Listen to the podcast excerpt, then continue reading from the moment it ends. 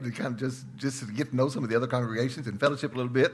And I am just privileged to be with you here this morning. I apologize. My wife couldn't be with it. She is, man, like laid out with these allergies. She has allergies and whatever it is going around in the air, I can smell it and sense it, but it doesn't affect me like it does her. So she's kind of wiped out this morning. So pray for her, please. I want to share, before I get into the word this morning, I go way back with the Spiegels. I've known them for a few years. And back when we were missionaries. As a matter of fact, there's a lot of people that don't know this, but I was actually the youth pastor here in this church a long time ago. A long time ago, in 80-something.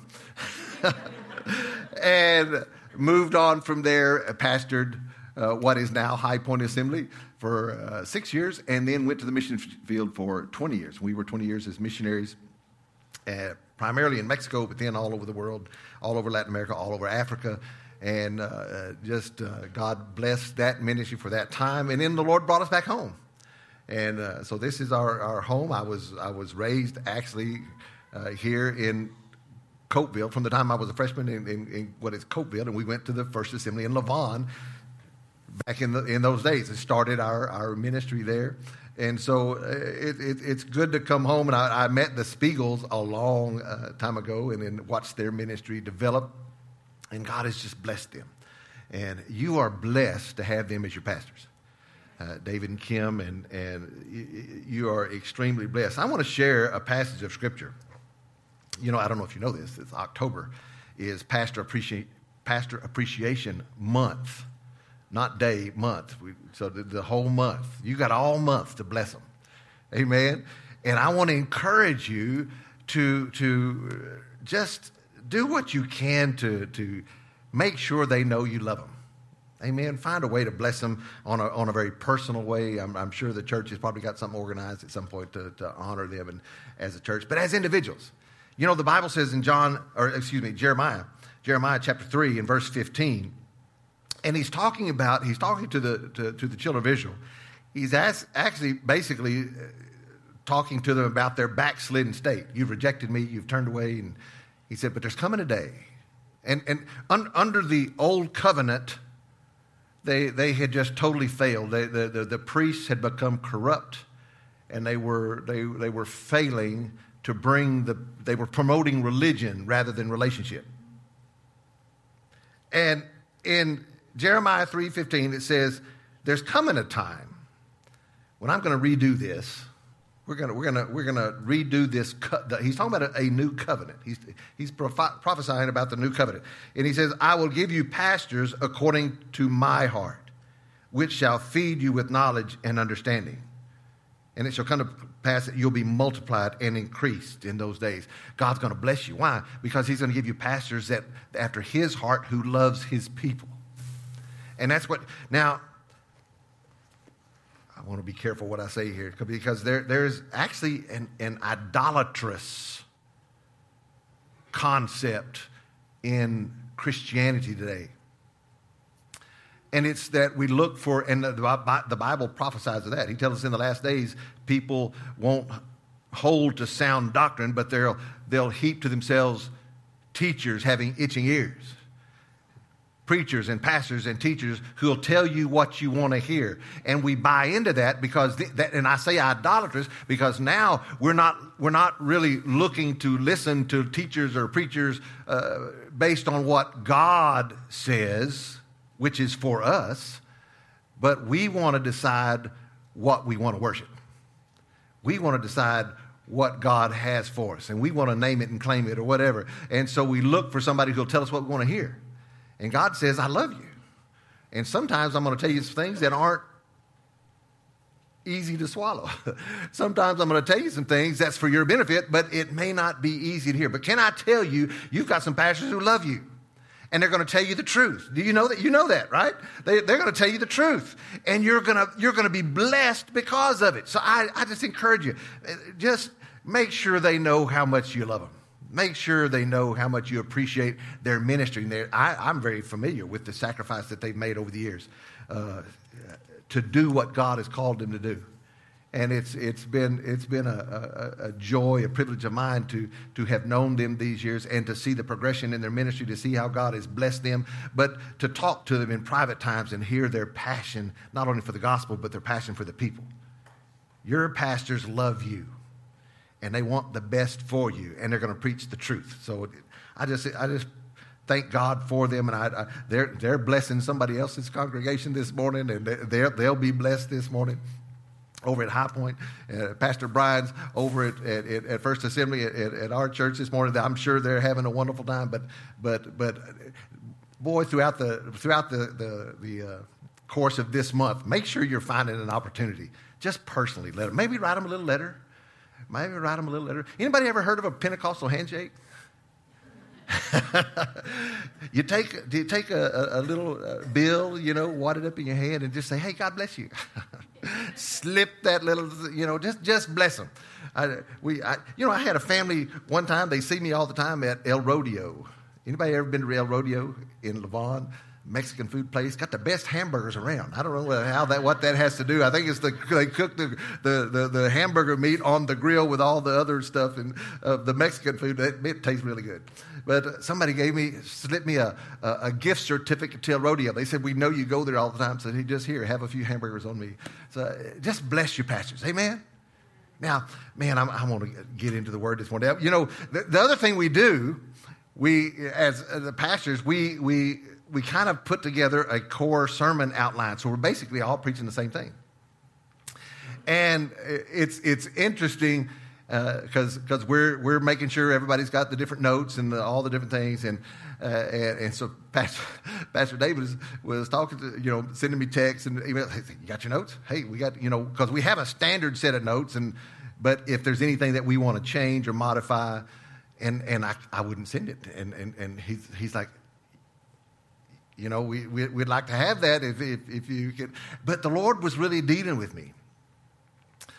And it's the same context, the same text, but I took a little bit different route. The Lord spoke to me for this church and for this service. And honestly, and I did send you the notes, so you'll have them up here in just a minute. So 2 Kings chapter 7, if you have your Bibles, I want you to turn with me.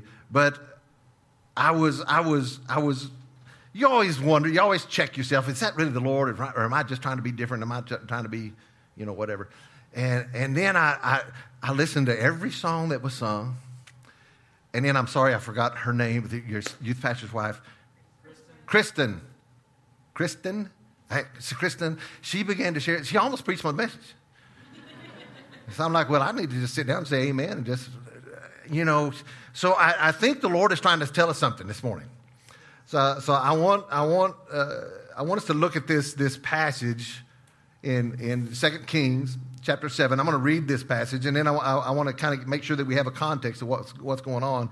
And then I think there's some things that we can learn from this. Some things.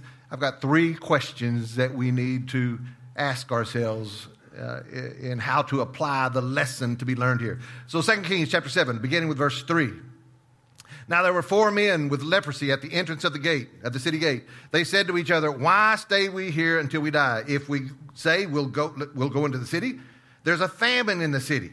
And if the famine is here, and we will die. If we stay here, we'll die. So let's go over to the camp of the Arameans and surrender.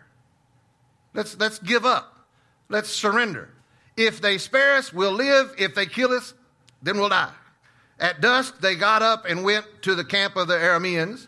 When they reached the edge of the camp, no one was there, for the Lord had caused the Arameans to hear the sound of chariots and of horses and of a great army, so that they said to one another, "Look, the king of Israel has hired the Hittite and the Egyptian kings to attack us." So they got up and fled in the dusk and abandoned their tents, their horses, and their donkeys. They left the camp as it was and ran for their lives. The men who had leprosy reached the edge of the camp, entered one of the tents, and ate and drank. Then they took silver and gold and clothes, and they went off and they hid them. Then they returned and entered into another tent and took some of the things from it and hid them also. Now, before we move on, I'm going to give you a little bit of context here.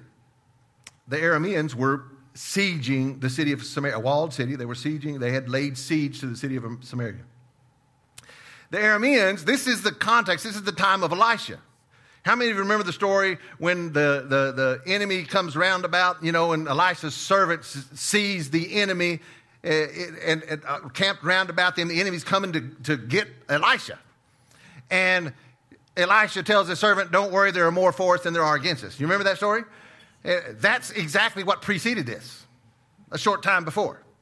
What was happening was the Arameans just decided they wanted to slaughter the children of Israel. They wanted to come against Israel. And every time they would do it, God would speak to Elisha, said, they're coming over here, they're going to attack from here, be ready. And he was cutting off their plans. They figured out it was Elisha that was hearing from God, so they sent this army to capture Elisha. Well, when the army came to get Elisha, he prayed and they all became blind. And then he led them, he said, y'all follow me. He led them straight into Samaria.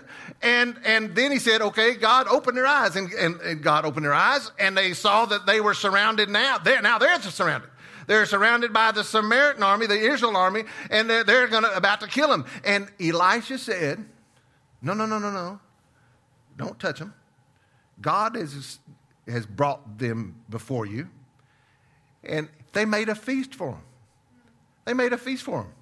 They prepared all this food, gave them food. The people that were trying to kill them, their enemies, the people that were trying to kill them, they made this feast for him, and then they sent him on their way. Now, a little bit of time passed, and the Arameans decide, well, we're going to go after him again. Now, I want to say something to start off here, because it has much to do with the lesson that we're going to learn here. I want you to see, grace was not invented at the cross. I think one of the biggest, almost a heresy, it's a very false statement, is to think that under the Old Testament they were saved by the law, and to think that now we're saved by grace. There's nothing further from the truth. Listen to me, salvation has always been by grace. Always. The law was the expression of their love to God, not God's love for them. From Adam, from Genesis to Revelation, God has always acted first. We say that grace is God's unmerited favor. Let me put it to you this way. This is kind of my definition of grace. It's God taking action on our behalf toward us, expressing himself. God taking action for man, on man's behalf, for no other reason than that he loves us. And we just sang that song. Oh my goodness. For no other reason than that he loves us. Now, do you know that God loves everyone? Now, my point, before we get into this story, the Arameans have been trying to destroy God's people. God's been protecting them, but God's not destroyed them. He keeps giving them a chance to repent. He keeps giving them a chance. So grace is offered. Grace, God manifests his grace, but it's not that God has not given grace to you or God's not given grace to them. It's that they have rejected the grace that's expressed. I love the story of Moses when when Moses first gets sent by God to Pharaoh. He's like, first he didn't want to go. You remember that story? He didn't want to go. And God says, go, I'll take Aaron with you if you think you need some help, but I'm going to be with you. And he tells him, I want you to tell him this and this. And then he tells him, you read the story. He says, now Pharaoh's going to tell you no. Pharaoh's going to tell you no. But I'm going to work on Pharaoh to convince him to say yes. And so the first time, I wish I could have been there. You know, the first time Moses comes to Pharaoh, he's like, excuse me, Pharaoh, sir. God sent me and he told me to tell you to let his people go and what? Who do you think you are coming to me? Who do you think you are? If you've got time to come up with some kind of scheme like this, then you got too much time on your hand. I'm going to give y'all more work to do. Get out of here. And so Moses goes back, oh, God, I did what you told me to. Look what happened. Look what happened. Now everybody's mad at me. He said no. And God, and this is a beautiful story because you read through Exodus because God tells him again. It's like God saying, okay, Moses, read my lips. I'm going to tell you this again. I want you to go back, say the same thing I told you, and he's going to tell you no, but then you tell him, then I'm going to teach him a thing or two. And, of course, you know the story, all the plagues and all the different things. The point is not only was God saving Israel, but God was trying to reach Egypt. God was trying to reveal to them, I am the God of all creation. Do you know that God always wanted to save everybody? What did Jonah get mad at God about? He didn't have a problem with telling the Ninevites that they're going to hell because he hated them. What he got upset was God ended up forgiving them. I just knew you was going to forgive him. I knew you're a loving and patient and merciful God, and I didn't want you to forgive him. The Ninevites were not; they were Gentiles. They were not the children of Israel. God, you know, going into Jericho, it's interesting. The Rahab, the harlot, says, "We knew from the day you came in here 40 years ago that God had given you this." Well, the question is, why didn't you repent then? God saved Rahab. God saved Rahab, but he judged the rest. Now, my point is, God's always saved by grace, and he's always giving people the opportunity to repent. And so here's this scenario where God has permitted, if you will, the Arameans to come again. This has been an ongoing thing, and here they come again, once again, and God is supernaturally. The Samaritans, or the Israelites, they have never beat the Arameans on their own. They've always had supernatural help. They've always had supernatural help. They've always had divine help. The Arameans do it, and the Israelites should have known it. They should understand it's been God defending them. So I want to give you just a little synopsis of what this situation is now. There's several things that we need to see, and there's some questions that I want us to ask. I know I threw a bunch of stuff in here that wasn't on the notes, but so they're going to have a fun time following me. But the synopsis of the story, here's where we're at. The city is surrounded by the enemy. The city is completely surrounded by the enemy. There is a famine. They've been besieging the city. They can't get any water in. They can't get any water. You know, they can't get any food in. The supply that they had, the wall protected them from the enemy, but it also prevented them to get out and get any resources. So they had run out. As a matter of fact, in chapter 6, preceding chapter 7, it tells the situation had gotten so bad that two women had made an agreement. They were dying of dying of starvation. Their families were dying of starvation, and they made a pact that one day would kill her baby, and they would eat the baby to feed their family. And the next day, the other woman would. But then the other woman backed out and didn't. And they came crying to the king. And the king rent his robes in despair, in anguish for the people. It's come to this. God is allowing all this to happen. So I want you to see the despair in the city, the famine, the despair, the anguish among the people. I mean, this is a serious dilemma, and there's no hope. Now, the lepers are outside the gates. But the lepers in those days, they were the forerunners of social distancing. They couldn't take a bath. They weren't to wear clean clothes. They couldn't comb their hair. They had to make sure they looked like a street person. They had to make sure they looked dirty. And then they would cover themselves. And if somebody was coming to them, they weren't to allow anybody. And they were required by the law of the day to shout out, "Unclean! I'm unclean! Don't come near me!" So they lived outside the city. But they lived on the mercy and offerings and the charity of the people inside the city. When people were coming in and out of the city, that's why they were at the gate of the city. They sat there and they would beg for food. They would beg for, for help, for a little money here or there. So their life was dependent upon the people inside the city. But they came to this point where we're outside the city, the walls are shut, and they're dying of famine inside the city. So what's going to happen to us? What are we going to do? If we sit here, we die, because there's no one to sustain us. There's no way for us to have anything. The people, if we try to go inside the city, which they because of the social health regulations, we can't go inside the city. But even if we could, we'll just die there, because everybody inside is dying inside the city. If we go in, we die. If we sit here, we die. They come up with this great plan. Let's just go give up. Let's surrender to the Arameans. Maybe they'll have mercy. They'll feel sorry for us. Maybe they'll give us, an egg McMuffin on the side. Maybe they'll give us a scrap of food. Maybe they'll feel sorry for us and let us live and give us a little food.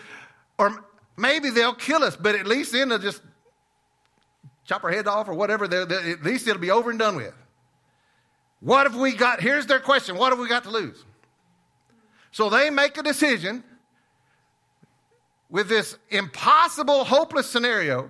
If we go inside, we die. If we sit here, we die. We might die if we go over here. But the option that we can see is that maybe the enemy will have mercy on us. This is their thinking. Everybody with me? So this situation is hopeless.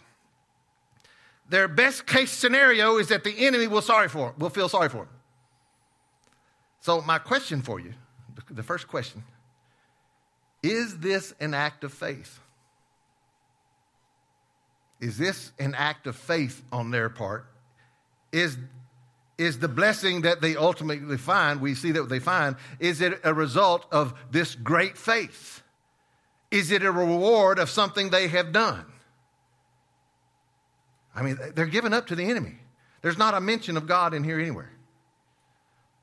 God's in control. We understand that. You and I understand that.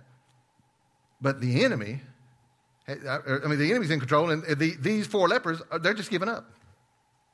So my answer would be, no, it's not an act of faith. It's not an act of faith at all. God's blessing was not according to their faith or any action on their part. Their greatest anticipation, their greatest hope at this moment was that the enemy would feel sorry for them. But this wasn't an act of faith. It was an act of grace. It was an act of grace. Remember, grace is God acting on our behalf just because he loves us. No other reason. Just because he loves us. This is an act of grace. I don't remember who I heard this from. I don't remember who, but I remember hearing a message. I don't even remember the preacher, but I remember the phrase, they stumbled into the grace of God. They weren't looking for it. They weren't anticipating. They weren't seeing it, but they stumbled into the grace of God. It's that, and it's not that God wasn't aware. God took the action. God took the initiative. God was reaching out. God was over everything. He was orchestrating everything all the time, looking for their good, but they just didn't see it. They didn't understand it. They didn't even anticipate it. The thing we need to understand here is that we do not earn or deserve in any way the merit. They didn't earn the merit that they received, and we don't deserve the blessing that we've received. There's nothing we have done. There's nothing you and I have done to deserve what God has given us, what he has blessed us with. And in this context, they did not deserve this. They had not earned it. It was not an expression of faith. They didn't walk up to the Arameans in the name of Jesus Christ, the Son of the living God, I rebuke you. Well, this was before Jesus, but I rebuke you in the name of Jesus. I claim the possessions of the land. No, they were scared to death. But they didn't see any other hope than to give themselves to the enemy. They didn't realize they were in God's hand the whole time. Amen. That ought to make that. They were in God's hand the whole time. No matter what you're going through, no matter what you perceive the situation that you're in the hand of God. God's got you. Amen? Second question. Upon finding that, they went into the camp, and God had scared the Arameans to the point that, they got out of there. They ran and left everything. There's food still on the pot. On the fire. There's now imagine that with me. These lepers who have nothing. They're filthy. They're dirty. They're outcasts. They have no money. They have no food. And they walk in and the enemy is completely gone, but all of their possessions are there. They go in, they hadn't ate like that in years. And they're going in, can you just see them? They're getting a turkey leg. And they're just gorging themselves. And then they start, I can see these guys, filthy street people. Okay, now they're trying on new clothes. Hey, man, look at this. How's this jacket fit on me? How's this robe look? How's this tunic look? They're trying on brand new, fine clothes. They've got all the clothes. Then they start finding silver and gold and all kinds of things. They've got tents and cattle. They've got all the horses. They've got the wealth of the Aramean army right at their disposal. And so they start collecting some of it and going and hiding it. Can you imagine 4 guys with the whole army? It would have taken them a lifetime to try to hide all that. But God has just richly blessed them. Now, here's they didn't deserve it. We understand that. It wasn't an act of faith. Upon finding the enemy defeated, that's the point I want you to let that sink in just a minute. The enemy is now defeated. Amen? Everybody say that with me. The enemy is defeated. The enemy's defeated. They're gone. The enemy's defeated. Upon finding the enemy defeated, and the spoils have now been delivered into their hands, they rejoiced. They ate, they drank, they lavished upon themselves all the blessings they had discovered. Now here's the question. Question number 2. Was it wrong for them to enjoy the blessings of God? No. No, it was not. Was it wrong for them to enjoy the blessings that God had provided them, even though they didn't deserve it? Even though it was not an act of their faith, it wasn't an act, they in no way at all deserved the blessing. But look at the blessing they found. And they were having a party, man. They were having a great time. Was it wrong for them to enjoy the blessings? No. Not at all. God had provided it. It was not wrong, and it's not wrong for us to enjoy what God in his grace gives to us. It's not wrong to enjoy the grace that God bestows upon us. None of us deserve what we've been blessed with. There's some of us that think, well, I hope this person is not out of meanness, but I hope he's dead and gone now. But I remember a guy when I was pastoring in Roy City. I remember because he would get up, we would have certain times back in those days, usually on Wednesday night, but we'd have, prayer requests. Anybody got a prayer request? This guy would sit up this goes on for 6 weeks. Pastor, I need the church to pray. I got laid off. I got fired. I got fired. I need a job. I need God. I just wasn't ready for this. I don't know what. I need a job. Will the church please pray? We're going to pray for this, brother. We're going to pray that God blesses you, that God gives you a good job, that he gives you more money. We're going to believe that. This goes on every time there's a prayer request, he gets back up, I still don't have a job, please. And this goes on and on and on. 6 weeks, something like that. Then I come to church on a Wednesday night. I was in my office. I come out of my office into the foyer, and I see him in the hall talking to some other men. And he's got his head held high. He said, yeah. My old company, they called me back, and they offered me a raise. They gave me a bonus to come back and rehire. Yeah, I knew it. They realized they couldn't live without me. They needed me. You know what? It was the grace of God that I didn't slap him right there. I'm like, do you not see that this was the handiwork of God? This was the answer to prayer. It had nothing to do with you. And sometimes we like to take... We acknowledge God to a degree, but we like to think that, part of what we have, we've earned it. I'm not going to elaborate on that point. It's God. It's His grace. It's His mercy. None of us deserve what we've been blessed with. Now, it is true, and there's the other side of grace is this. It's grace through faith, amen? As a matter of fact, there's an emphasis throughout the New Testament. There's more emphasis on faith than there is grace. Did you know that the one word that we use a lot, that Jesus never, check it in your Bible, in any version, Jesus never uses the word grace. Break out your red letter edition. And I just find that interesting. He does talk about faith and fear. Ooh, that's a whole other sermon. But we need to understand we walk by faith. What is faith? Basically, faith is synonymous with obedience. You can't separate faith from... Faith is not, I believe. That's not faith.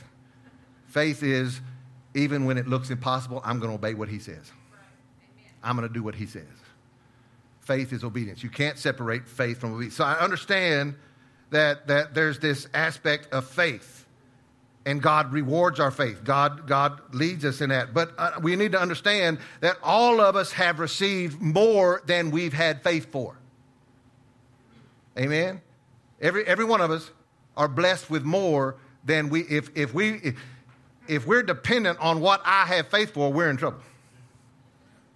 But it's by His grace, God acting toward us. That doesn't negate the need for faith, the need for obedience. We need to follow in faith. But every one of us have received more than we deserve. And we need to understand the letter D in the little outline, but it is not wrong for us to receive these blessings, nor is it wrong to receive them. Just because you don't deserve it, join the club. None of us deserve it, but we all can enjoy the blessings of God. And we shouldn't feel guilty about it.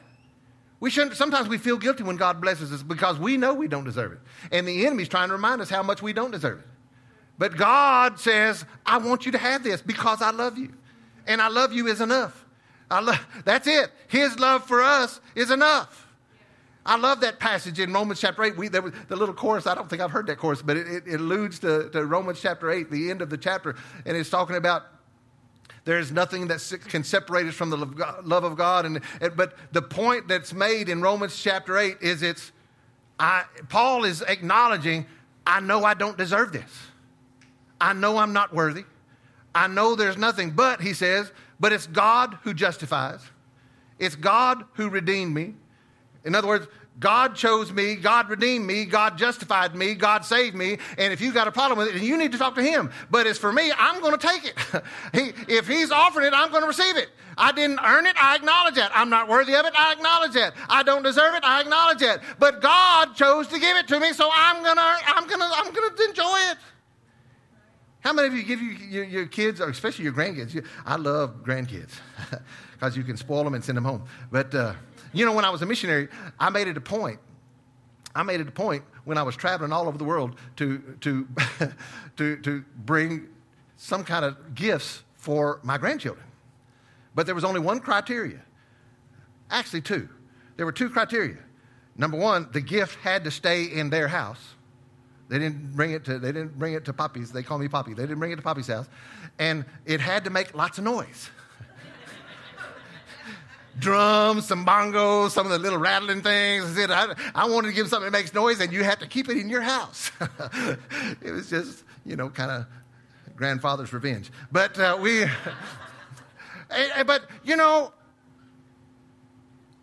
our children or our grandchildren maybe have this subconscious guilt about something, and we give them a gift, and when they may not feel like they deserve that gift, and then don't take it or don't appreciate it, don't use it. How does that make us feel? Well, I didn't give it to you because you earned it. I gave it to you because I love you. I gave it to you because I want you to have it.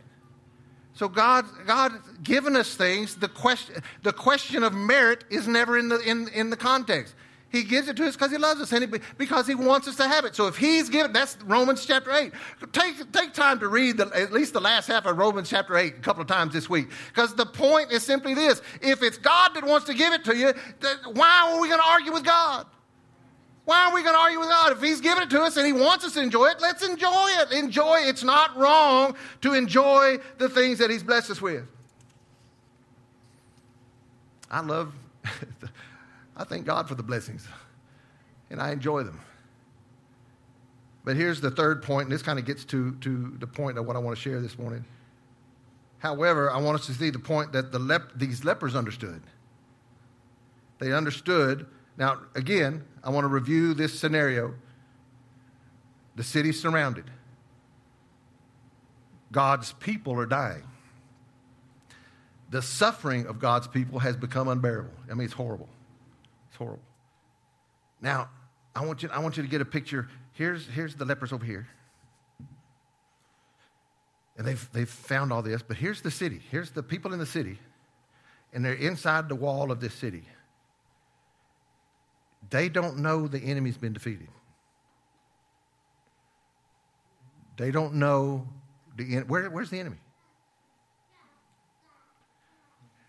Let this sink in just a second. They're still living as though the enemy had them surrounded. They're still living as though the enemy was still in control. They're still living as though the enemy had them enslaved or in bondage. They're still living impoverished as though they had no resource. They're still living as though there was no food, there was no money, there was no supply, there's no jobs, there's no opportunity. They're still living based on a lie.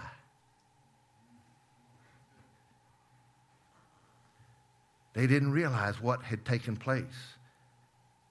And suddenly, and I'm going to read verse 9 for you. 2 Kings chapter 7, verse 9. Now, remember, they're over here. They're just, I mean, they're chomping food down. They're grabbing up clothes and silver and gold. They're herding up the horses. They're just having a feast. They're having a wonderful time, and there's nothing wrong with that. Nothing wrong with that. But then it occurs to them. In verse 9, it says, they said to one another, what we're doing here is not the part about them enjoying it.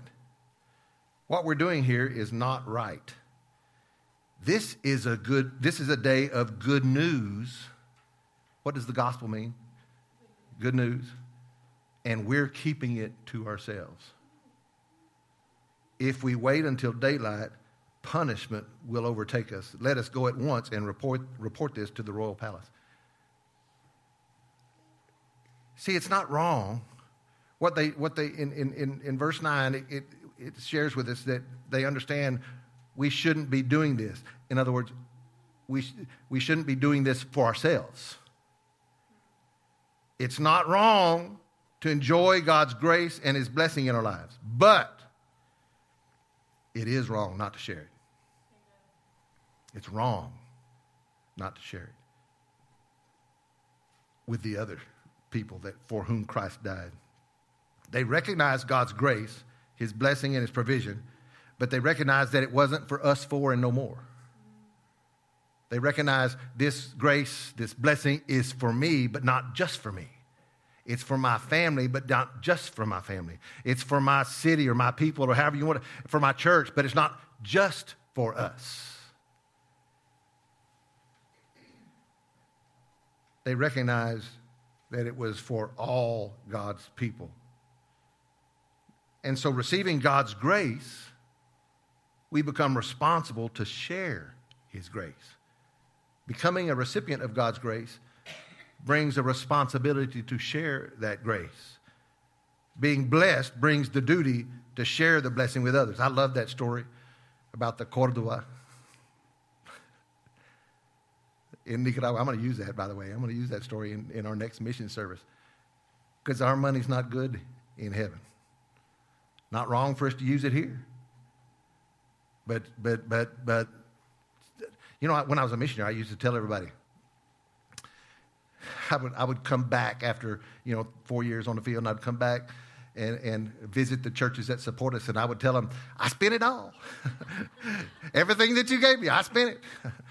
Because it doesn't do us any good. What good does it do to have a big bank account when the rapture comes?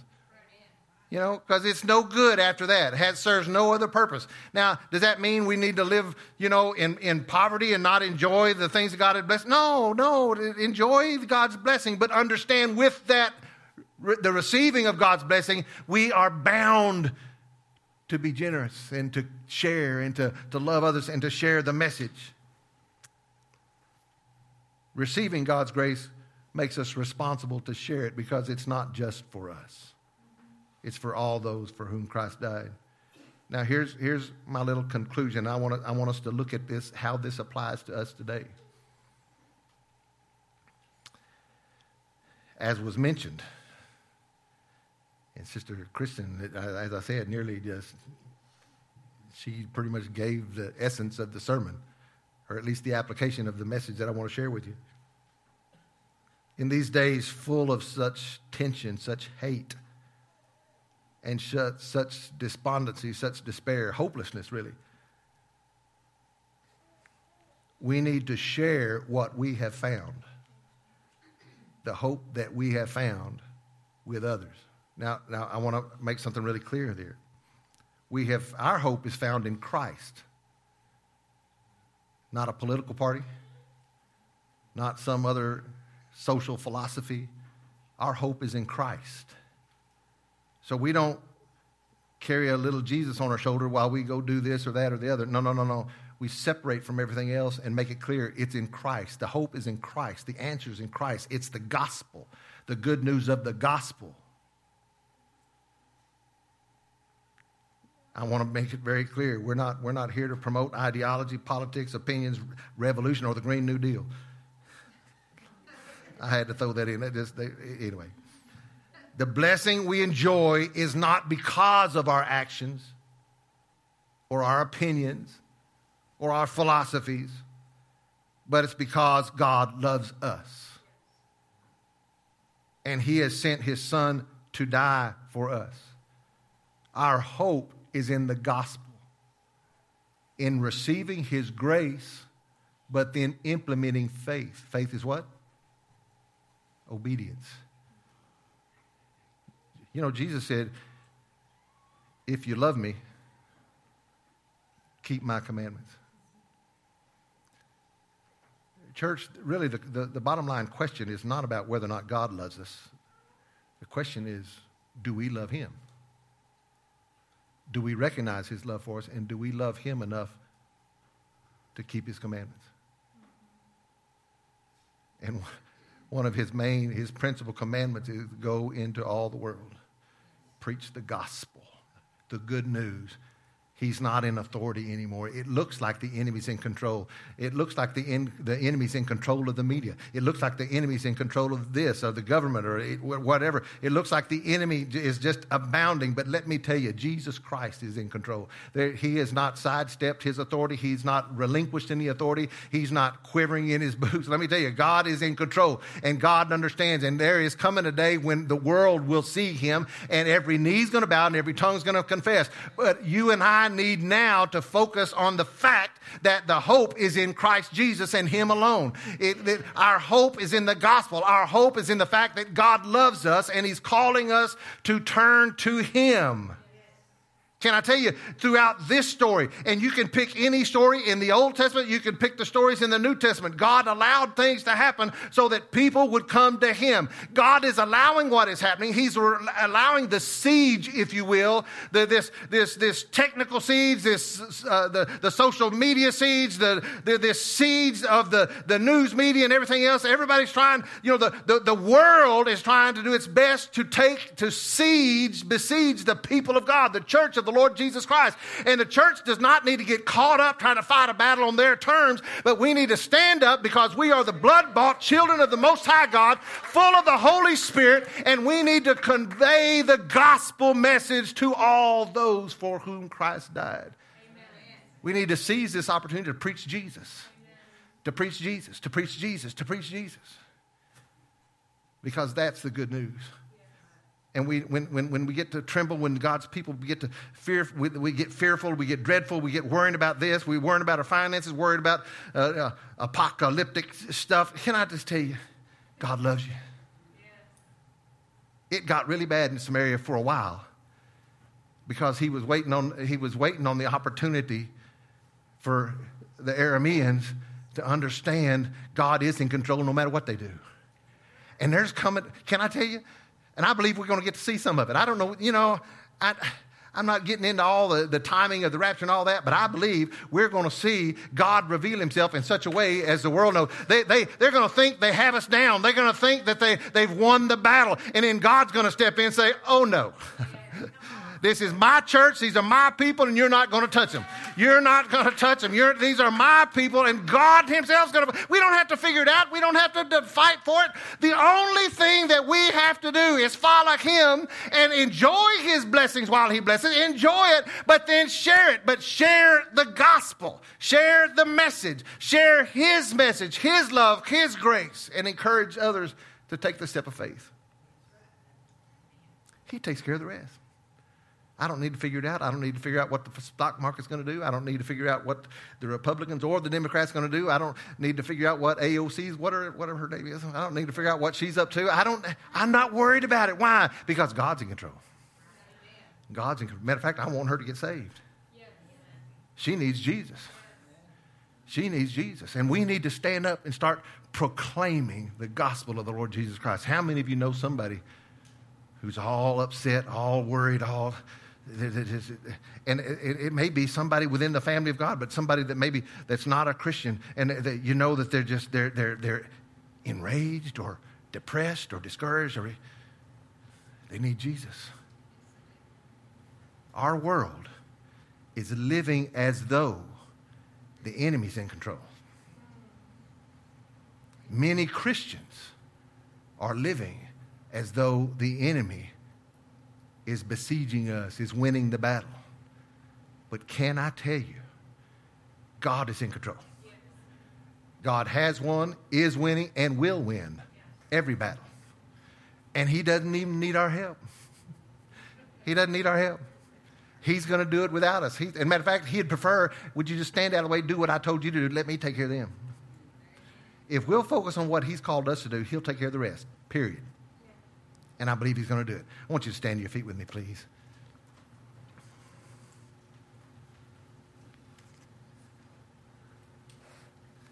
We need to rejoice in the fact the enemy's not in control. Yes. We have that knowledge. We have that understanding. We can sleep peacefully at night, knowing that when I wake up tomorrow, no matter what happens, God's in control. God's already got a plan. God's already figured it out. And I can rest in that. And I can, in the midst of all kinds of, and this, I believe God's speaking to somebody here today. In the midst of all kind of crisis, God wants you to enjoy your life. He wants you to enjoy his grace, his blessing. Not to hoard it, not to keep it to yourself, but to enjoy it. No matter what the enemy's doing around us, how many of you ever read the 23rd Psalm? He's going to set a table before me in the presence of my enemies. He's going to lead me beside still water, make green pastures. The enemy's going to be raging all around, but I don't care what they're doing. It's God's going to lead me here. And I'm going to have a banquet. I'm going to have a picnic. I'm going to have a time. I'm going to rest. I don't have to worry about the enemy because God is leading me. And though he lead me through the valley of the shadow of death, I will fear no evil, for thou art with me. Woo! We have nothing to fear. We have nothing to worry. God is with us. But while he's with us, remember, he wants to be with them. Yes. That same grace, that same love, that same mercy, that same peace that we can't even understand, and sometimes we can't even really explain. He wants us to share that with somebody else. It's not a political debate. It's not a sociological debate. It's not an ideological debate. It's the gospel of the Lord Jesus Christ. And you know, the center of everything we're going through, if you'll really pay attention to the tension and all of the stuff going on in our world, it all centers around this. Jesus Christ loves us. The world is trying to stop that message. Do you remember when the disciples first began to preach the gospel? They were thrown into prison, and they told them, they weren't mad that they preached a message. They weren't mad that they were religious. They weren't upset with them about having a different denomination or a different church or starting different. They weren't mad about that. They were mad because you preached Jesus. You can do everything else. You can be religious. You can have your church. You can do whatever you want, but don't preach Jesus. Church, that's the battle. And what's the message he's called us to preach? Jesus. Jesus. Jesus. Jesus crucified, Jesus risen from the dead, Jesus seated on the right hand of the Father, ever interceding for us. We need to preach the message of the gospel. Would you bow your heads with me? Father, in the name of Jesus Christ, I pray that you would manifest, pour out of that grace. God, thank you. Help us to have a revelation of just how much. We sang about that, how much you love us. God, we can't even fathom. We can't begin to imagine the love that you have for us and your desire for us to be blessed, your desire for us to have peace and happiness in our lives and with our families. God, you want us to rejoice and to abound in all good things. You want that for us.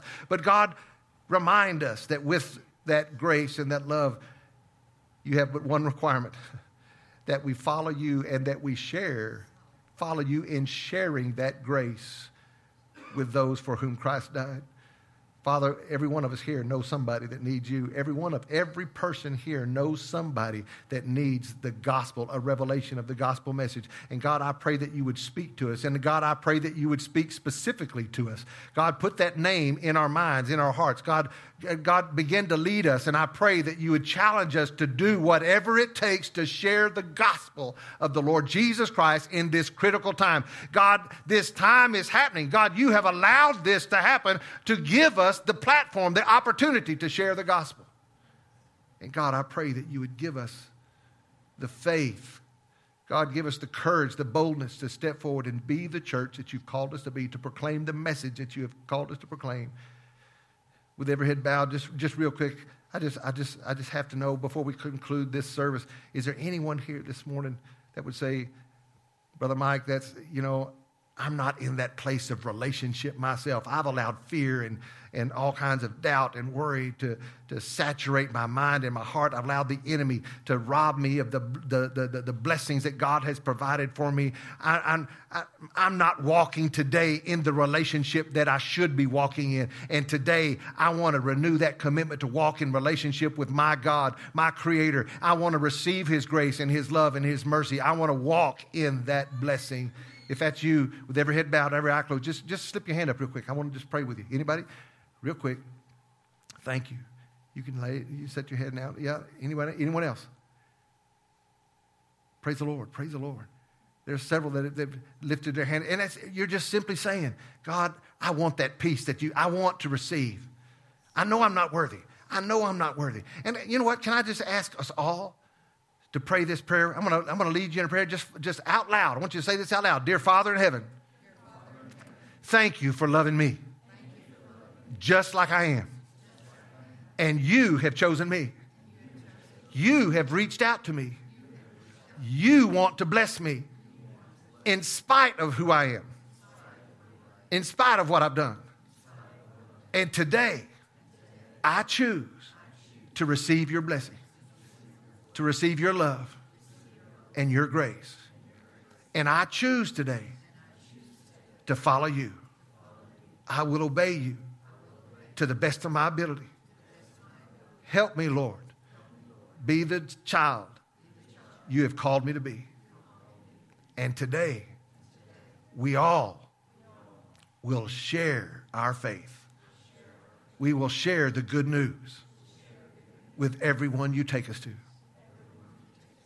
Receiving your blessing, enjoying your love, we will share it with others. Thank you, Lord, for empowering us to do just that.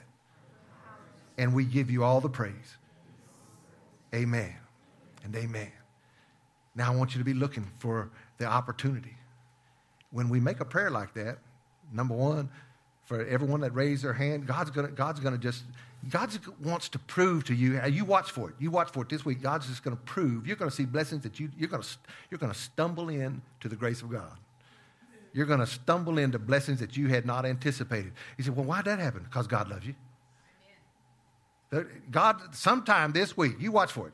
Sometime in the course of this week, God's going to lead you to a place where he's just going to bless you just cause. Isn't that cool? Man, that's, you watch. And when he does, testify about it. Let somebody know. But now for all of us, I just led us in a prayer, and we prayed together that we'll share that grace, that gospel message with somebody that God this week, I want you to have your spiritual antennas up. In Walmart, you know, wherever you, at your work, at school, wherever you are. Even social distance, radar goes that far. The Holy Ghost is everywhere. And God will suddenly lead you to somebody, and it may be somebody you know, maybe somebody you don't know. And God will say, I need you to share with that person. And I need you to do that. The Lord is asking you. That's exactly what he's asking you. Go share with whoever I lead you to. You're that just cause. Just because God loves them, he's sending you. Are you hearing me? Just because God's sending them, or just because God loves them, he's sending you to share the message. Father, thank you for this wonderful, wonderful day. God, I thank you for your word. I thank you for your love, your grace, and the privilege it is to walk in faith, loving you. God, may your favor be upon your people as we go from this place. God, bless your people. May your grace abound in their lives and just reveal your abundance to them day by day. In Jesus' name, amen.